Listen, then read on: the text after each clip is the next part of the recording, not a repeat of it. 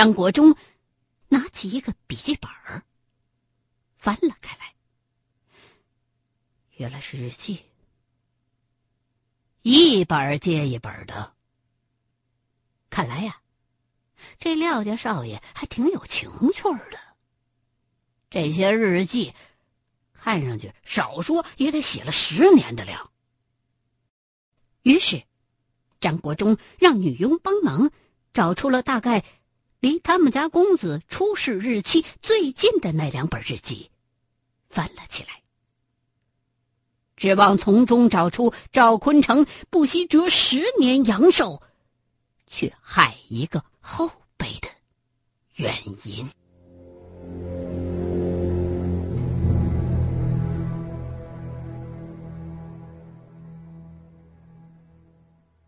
日记本的扉页上，歪歪扭扭的写着三个繁体字：“廖思渠。”看来，这就是廖家少爷的名字了。张国忠动了动身子，找了个更舒服一些的姿势，心想，在这两天恢复期。得好好的看看这个廖思渠到底发现了什么，以至于惹上了杀身之祸的。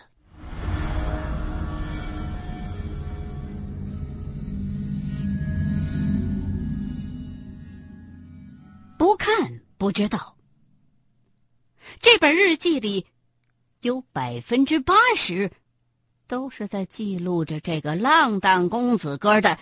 吃喝嫖赌史，什么哪天哪天搞了哪个影星啊？什么哪天哪天在澳门输了几百万什么的？其中，尤其以描述跟女影星、女主持人的艳史篇幅最多。有时候那描写呀，简直是丝丝入扣。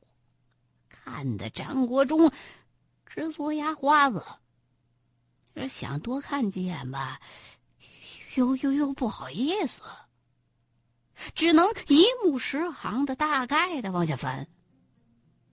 他娘的，这个小兔崽子，没去写《金瓶梅》，真是屈才了。张国忠暗自摇头啊。心想：幸亏这小子死得早。如果照日记里边这德行活到今天，七叔啊，就轮不到赵坤成杀害了。先得让这小子给气死，那是没跑的。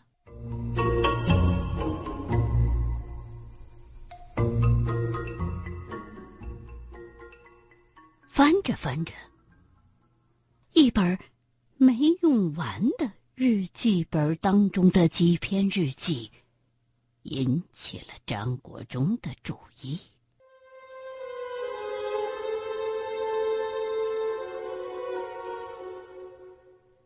八月十六日，大雨。今天我看报纸上说，人睡觉。最好头朝南，脚朝北，这样有利于和地球磁场保持一致。我回家发现，屋子里的格局这么一摆，阳光就会照到床，就吩咐了特梅卡找几个人帮我换个房间。后来一试。果然不一样，连做爱的感觉都变了。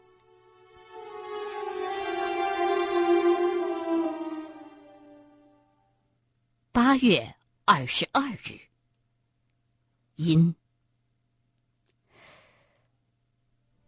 昨昨昨天昨昨天晚上做做了个怪梦。太奇怪了，刚搬到这个烂房间，就做那种梦。看来得找个先生看看来。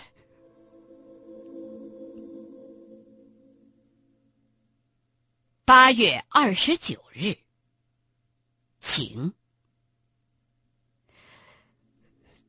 昨天晚上又做那个怪梦了。先生说：“这这这这房子里没事儿，可能是换新房子不习惯吧。”但是，我始终觉得太古怪了。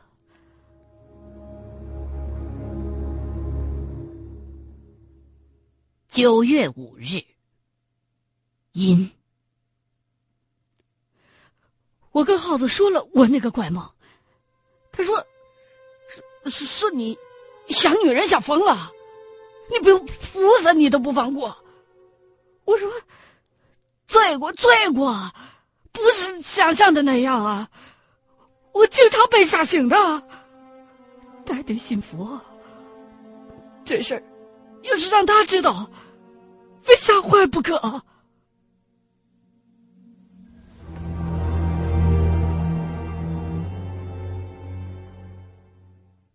九月八日，请。我又做那个梦了，我快死掉了。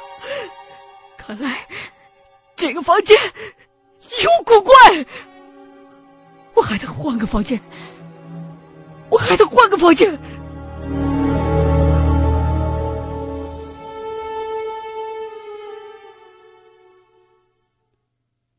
九月十五日，阴。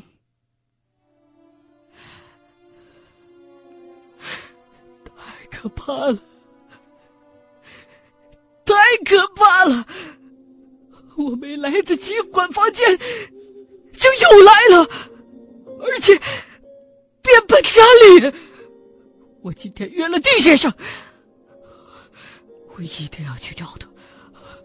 我我一定要去找他，下午就去。太可怕了，太可怕了！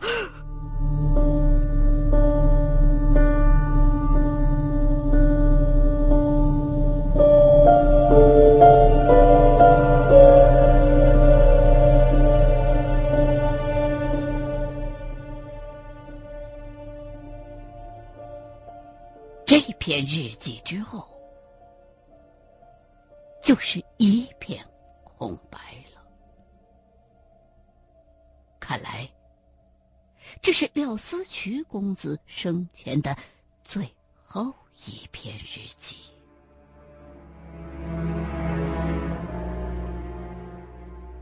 张国忠百思不得其解。把廖公子吓到这样，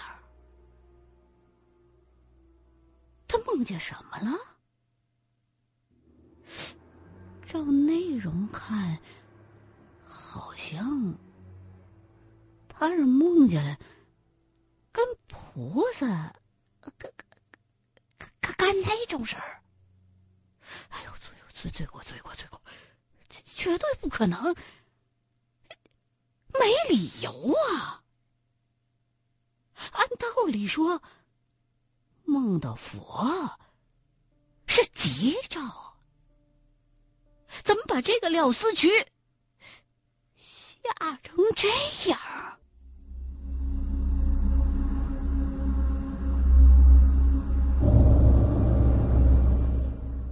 从日记上来看，应该。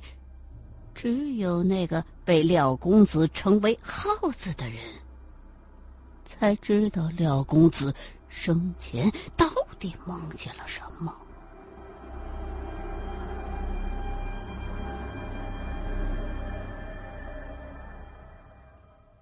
想到这儿，张国忠就扭过头去，对身旁看护的女佣说了一句：“麻烦您帮我请一下七叔。”可是。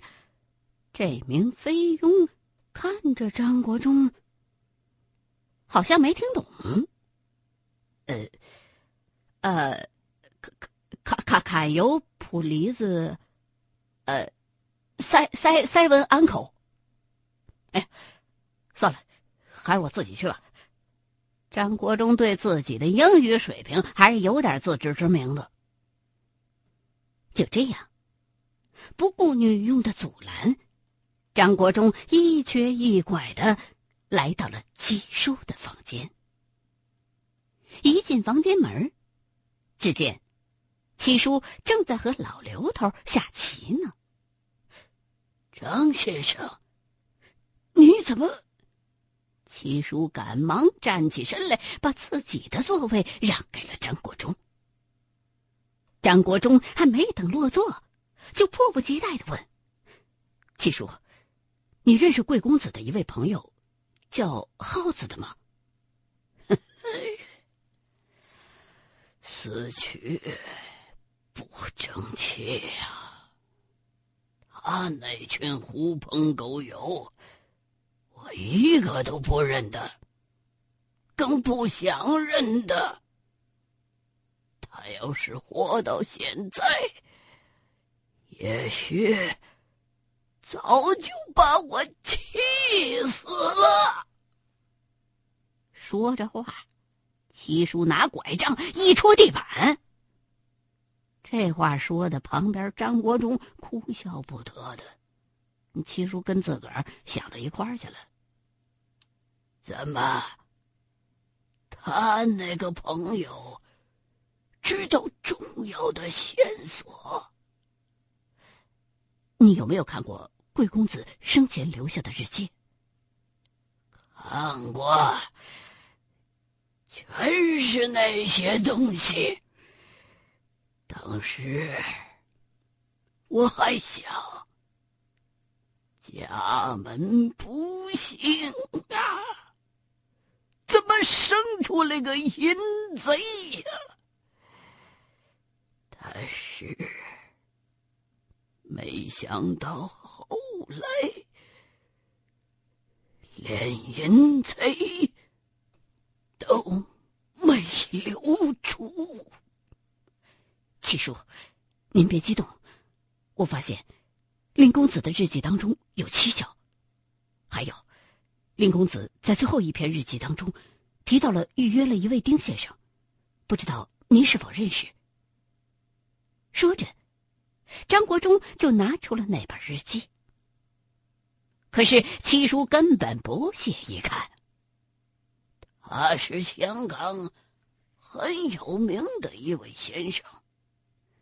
出事儿之后，警方调查过他。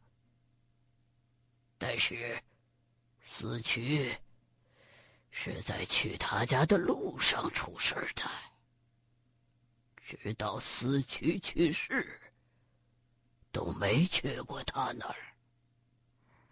那个人就是个看风水的先生。怎么，张先生，你怀疑他？不是怀疑。只是有些问题想问，七叔，不知道您是否能找到这个耗子和丁先生？没问题，我现在就让人去办。阿光啊，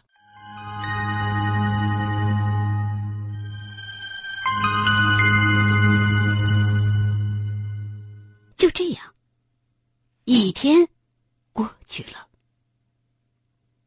阿光带回来的两个消息，都让张国忠大失所望。第一个消息，通过警方的关系得知，全香港光是有过案底的外号叫“耗子”的人，三十五岁到四十五岁之间的，就有五百多个。要是挨个问的话，恐怕得问到二十一世纪去。另外，还有不计其数个没有案底的。如果在全香港范围内大规模的搜索的话，那可就需要总督察的签字才行。第二个消息，那个丁先生前不久刚刚死了，死因是心脏衰竭。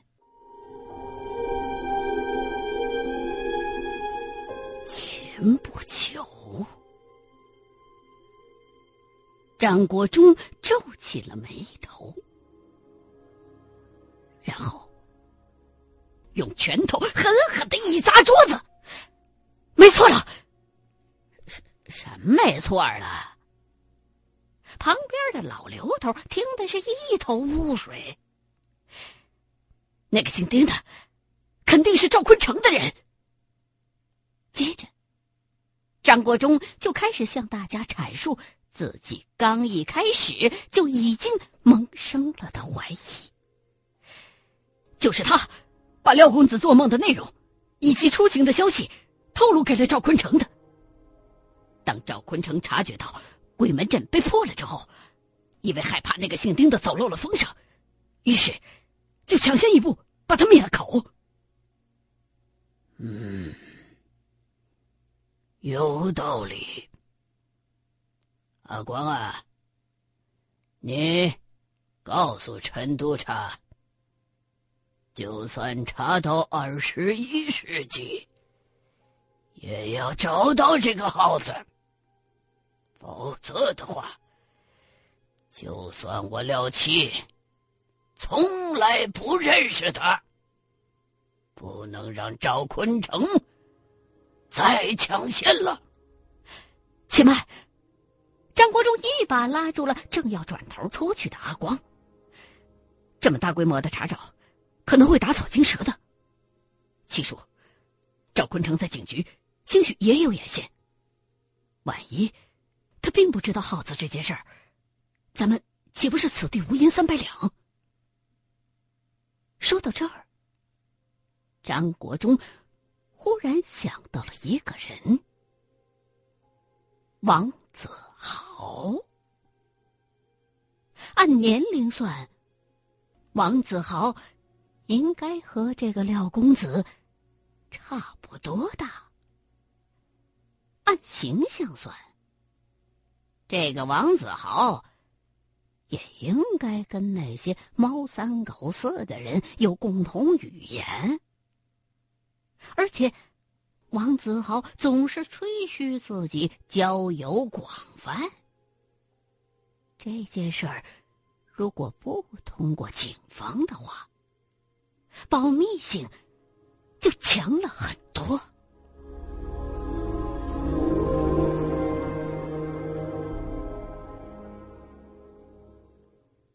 于是，一个电话过后，不到半个小时。王子豪就屁颠屁颠的过来了。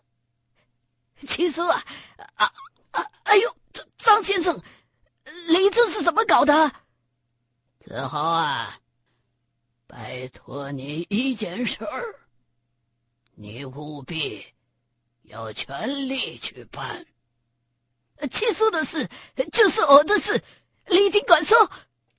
你认不认识一个？叫耗子的人啊，呃，哎哎呀，叫这个名字的人蛮蛮多的嘛，我我认识好几个人都叫这个名字啊。那好，你去把他们都请来，我想见他们。这。这这个七叔啊，这些人有的已经很多年没有联系，我早就忘掉他们的名字的啦，要找起来很费力的啦。还有啊，他们有的在马来，有的在澳洲，还有的在非洲啊，难道要我坐飞机？环游地球啊！那好，菲律宾的那笔生意。七叔拿着烟斗，刚要继续往下说，王子豪一听“菲律宾”这三个字立刻就跟见了鬼一样。好，好，好，没有问题了。哦，这就去。几位等我的好消息，真的要都来吗？王子豪心说：“我自个儿怎么这么倒霉呀？本想把张国忠找来巴结巴结七叔的。”没想到给我自己挖了这么大一个坑。最好先问一句：谁认识廖少爷？张国忠在一旁补充着说。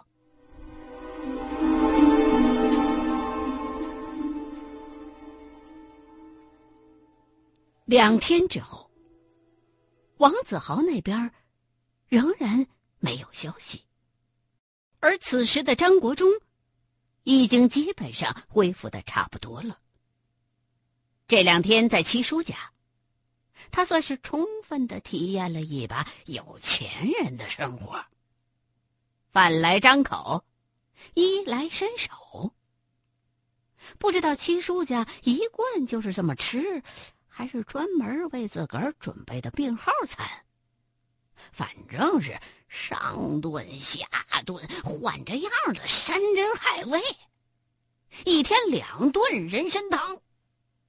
这人参的质量可比当年他师傅马真人从盘山采下来的苍参强了不知道多少倍。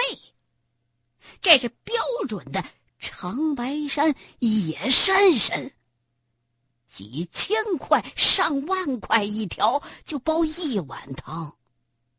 马真人当年采的那苍参，一根少说的反复的熬个两三大锅，等到熬的没身味儿才算够本儿。结果呀，这正宗的长白山参汤，喝的张国忠整天顶着张大红脸，跟唱戏的差不多了。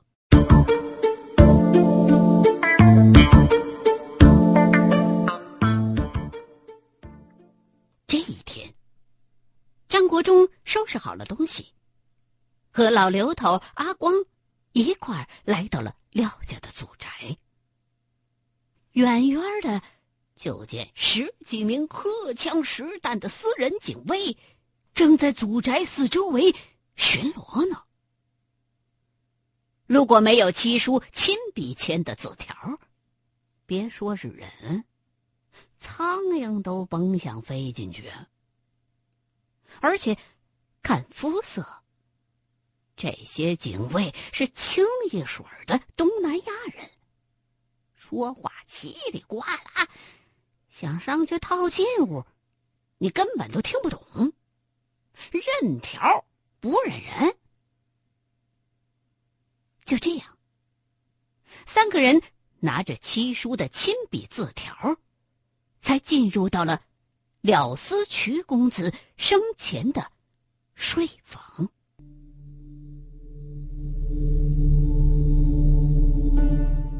那块赵坤成和张国忠对阵的时候被震碎的防弹玻璃窗。这两天已然被换成了新的。老刘头用罗盘地毯似的测询了一遍，确信这个房间的确没什么残余的歪门邪道了。几个人这才开始仔细的检查。这个古怪的房间。